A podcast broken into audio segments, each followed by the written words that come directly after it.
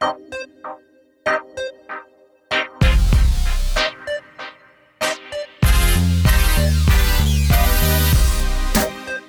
ai venit la Heras Voice, podcastul tău medical realizat de Heras Med. Sunt Gabriela Teșileanu, gazda ta pentru următoarele minute. Podcastul acesta este special pentru tine. De fapt, este pentru fiecare dintre noi, cei care am fost măcar o dată în viață pacienți. Nu de puține ori când am ieșit din cabinetul unui medic, am căutat, uh, cred că cu toții, pe Google sau pe vreun forum ca să înțelegem mai bine terminologiile, diagnosticul, valorile mari sau mai mici ale unei analize. Tocmai de aceea, în acest podcast, vom povesti despre problemele noastre medicale într-o manieră relaxată, cu medici, cu specialiști, într-un limbaj simplu și prietenesc. Transplantul de uter este un know-how în medicina modernă. Până în momentul actual, în lume au fost efectuate 73 de operații de transplantare a acestui organ al femeilor care visează să ducă o sarcină și să nască un copil, dar nu au astfel de posibilitate. Adesea, această alegere este cauzată de o intervenție chirurgicală cu privire la înlăturarea uterului sau poate fi cauzată de anomaliile congenitale referitoare la dezvoltarea uterului. Mai multe despre transplantul de uter, când s-a făcut primul transplant de uter pe ființe umane, care au fost rezultatele și ce ne rezervă viitorul în acest domeniu revoluționar și salvator, afli în acest podcast, unde avem invitată pe profesor dr. Randa Akuri, profesor la Universitatea Gothenburg, în Suedia și clinician în obstetrică ginecologie la Salgrenska University Hospital. Randa a făcut parte din prima echipă care între anii 2012 și 2013 a realizat primul transplant uman de uter în Suedia și apoi în 2014 a realizat prima naștere a unui copil obținut în urma unui transplant de uter. Haideți să o ascultăm!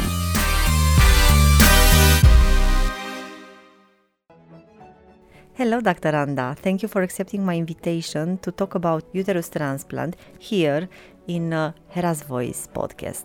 Hi, uh, thank you for inviting me to this postcast in uh, Hera's Voice. I'm um, very glad to be with you and to answer all questions about the uterus transplantation. First of all, tell us about your experience as a member of the first medical team that performed the first uterus transplant that ended with the birth of a child. Well, my experience as a member of uterus transplantation team, I have uh, been in this team from very beginning and we go back to 1998 when the idea of uterus transplantation came up. So I was the one who um, did the first uterus transplantation, first time in the world on mice, and uh, succeeded with the pregnancy and offspring in this uh, animal model and then I have uh, uh, followed all the investigations and all the steps from small animals to bigger animals until we did human transplantations. To be in the team from the beginning until the first baby was born in 2014 was a very happy moment, not only for me but also for the whole team, because uh, it was the first time in the world we have succeeded after this kind of transplantation. So my experience is very, very long, and I'm very happy to be a member of this team and be with the team and to see the first baby born in human. And also after that i have been in the team to follow up the other transplantations done in sweden and outside sweden and all over the world. And um, it has been uh, very uh, nice moments uh, while hearing that this field is uh, uh, expanding, you know, and today we have uh, about 70 transplantations done in the world with more than 20 25 babies born in the world after this kind of surgery. So I am very happy to be a part of it, really. We know that the uterus uh, transplant is recommended for women who want children and they no longer have uterus. What are the other pathologies that have an indication for uterus transplant? Is cervical cancer one of these indications? Okay, so the candidates for uterine transplantation are can split it to, into two groups of women. First one is the group of women who lack a uterus because of, for example, cervical cancer, that they have to remove the uterus with preservation of their ovaries. And we have the other group, which is uh, the women who are born without uterus. And we have uh, the other candidates, which are, for example, those who lost their uterus because of uh, a postpartum hemorrhage and uh, they uh, lost uh, the baby and also the uterus to save their lives. And those, for example, with the big leiomyomas, which have to go undergo hysterectomy uh, because of bleedings, for example. And we have the other group of patients which have a uterus but it's not functioning well. And here we have those with malformations of the uterus, for example, one horn, two horns, with two vagina, two cervical canals.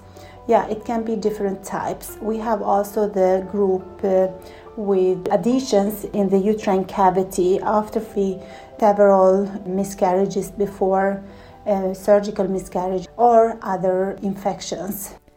What criteria must the donor meet? We have two different groups uh, of candidates undergoing uterine transplantation. And if we count all together, the group with lacking the uterus and the ones who have a uterus but it's not functioning well, we end up into about one of every 500 women in the world need uterine transplantation. This donor could be also a deceased person? Yes, we can uh, use either living donors or deceased donors. So uh, it depends on um, the patient and uh, if uh, she has any close relatives who can donate the uterus. For sure, living donor would be better because we can follow the donor, we can take tests and do follow ups after the transplantation and prepare for the transplantation so we can set a date and all the team can be prepared. And if there is no living donor, of course, we can also use a deceased donor. Then the waiting list might be longer, and um, there are different criteria also that have to be filled with the deceased donor that she uh, is young, in a fertile age, and uh, had uh, given birth to at least one baby, and to show that the uterus is functioning, and of course that the history of her life healthcare is good. She doesn't have any sickness.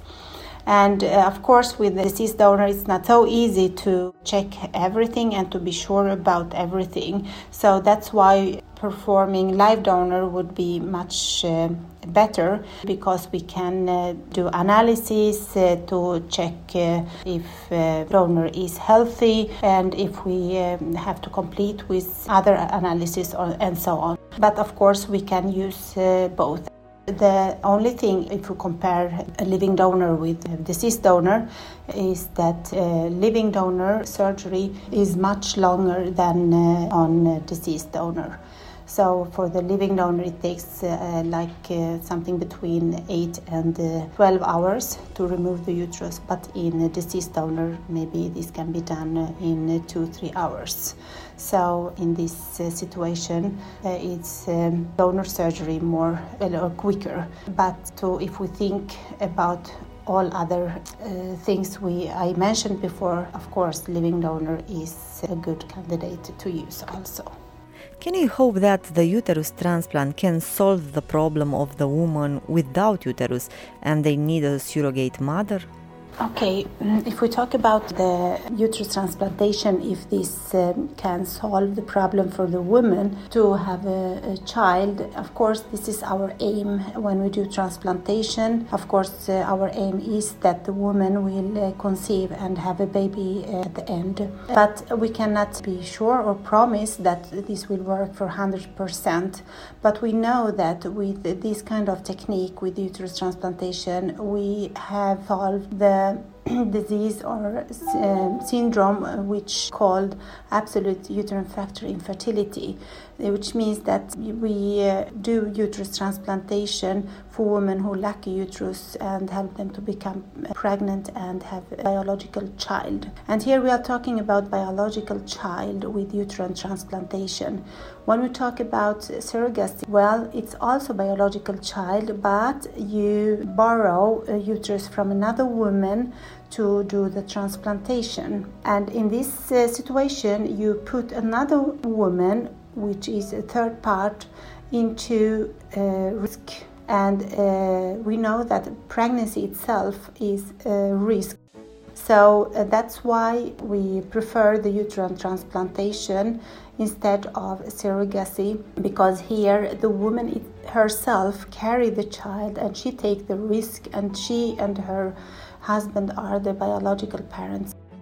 And we know also that there have been a lot of problems with surrogacy in the world, and that's why also it is illegal in many countries uh, in the world, and also uh, it's in Sweden, for example, and also in many uh, Muslim countries it's also illegal, or European countries. So we think performing uterine transplantation is much better than uh, uh, surrogacy itself. We know that after the transplant, there is a possibility that the uterus will be rejected. What happens in these situations? There is a possibility for the uterus to be uh, rejected uh, after the transplantation. It can happen anytime, uh, honestly, but uh, the highest risk is at the beginning after the transplantation during the first uh, weeks or days. And uh, here we have patient under our control, very strict at the beginning during the first months. During the hospital stay, for example, after the transplantation, we start with the treatment directly during and after the transplantation to, help transplant to not become rejected. But of course, anyway, the rejection can occur. We take blood tests uh, almost every uh, second day after the transplantation. And one thing is very important uh, we detect the rejection also by biopsies. We take uh, biopsies from the cervix of uh, transplant once a week uh, during the first month, and then uh, every second week during the second month, and then every month. And this is also together with vaginal smears and with blood test is some kind of follow-up of the patient so taking the cervical biopsy are very important because this is honestly the only way to find or to discover an early rejection episode that can occur. This technique we learned from our animal models when we did transplantations in uh, baboon, because there we took uh, cervical biopsies and we could detect when the rejection was started, or even when it starts to become like some kind of inflammation, which is early step before rejection can occur if we cannot treat the inflammation and it go over to start to become rejection we give medication and if it doesn't help at the end we have to remove the uterus. And we know that some cases in the world and even in Sweden have happened and this is the safe procedure to remove the uterus because you cannot leave it as a rejected organ in the body we know also that uterus is not a life-saving uh, organ. So by uh, transplanting it and removing it uh, we don't affect the life of patient. So uh, it's not like a heart for example or kidneys or lungs and so on which are organs that are needed to live. Dr randa please tell us a story an emotional one who is representative for you related to a uterus transplant or the birth of a child? Well, uh, I can I can uh, tell you uh, one thing, and it's like every patient is interesting and special for me. Every patient is unique. I love this kind of work. I love this kind of helping this kind of patients that really needs to undergo uterine transplantation, to become biological mothers, to feel the motherhood, you know. So I cannot tell exactly this or this. I become happy when they become pregnant. I become more happy when they deliver. I become sad when, for example, we need to remove the uterus. Of course, here we can try to give them maybe another chance. We try to do whatever we can to help these kind of patients to become happy because when they are happy, we are happy also. I am happy. So when they deliver a baby, I feel like I delivered a baby. So I usually say that I have many babies born in the world because we really help this kind of women to become mothers and uh, to uh, feel full women while getting a transplantation, they start to get menstruation. For example, MRKH patient who lost the or lack a uterus from the childhood, um, they start to feel like, oh, I feel like a woman. I have a menstruation like other girls, especially when they can deliver. I mean, it's uh, like a special experience for me and for them and for the whole team. This can happen. So I cannot tell exactly one special case because, as I said from the beginning, every case is special, every case is interesting other uh, possibilities to try to search for other countries where the uterine transplantation is possible to perform. In uh, Middle East, for example, we have set up center uh, for uterus transplantation, and any woman uh, from any country can uh, take contact with me and uh, we can try to show the right way to get the transplantation. And uh, of course, there are other countries also in the world, and uh, if anyone need anything, they can take contact with Marilena, for example, or with me or any other member of the uterine transplantation team in Sweden, and uh, to get some kind of advice again if we can make this possible in Romania to set up a center for uterus transplantation. Of course, this would be wonderful. And uh, here I would like to thank you, Romanian people who are listening to us today. And I hope that we could give uh, some kind of advice or information about uh, the uterus transplantation. If anyone have any question, uh, please contact uh, us and uh, ask any question, and we will trying to answer them. And thank you very much and uh, good luck. And I hope really that this pandemic, Corona, will go over uh, soon so we can open the borders and start our work again with all the countries in the world to start the, with uterine transplantations and, uh, and move on with, with our dreams. Îți mulțumesc că ai fost alături de mine. Ne auzim data viitoare cu un alt subiect interesant, aici, la Hera's Voice, podcastul tău medical.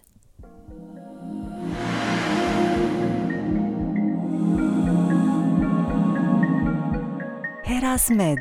Tu ce știi despre fertilitatea ta?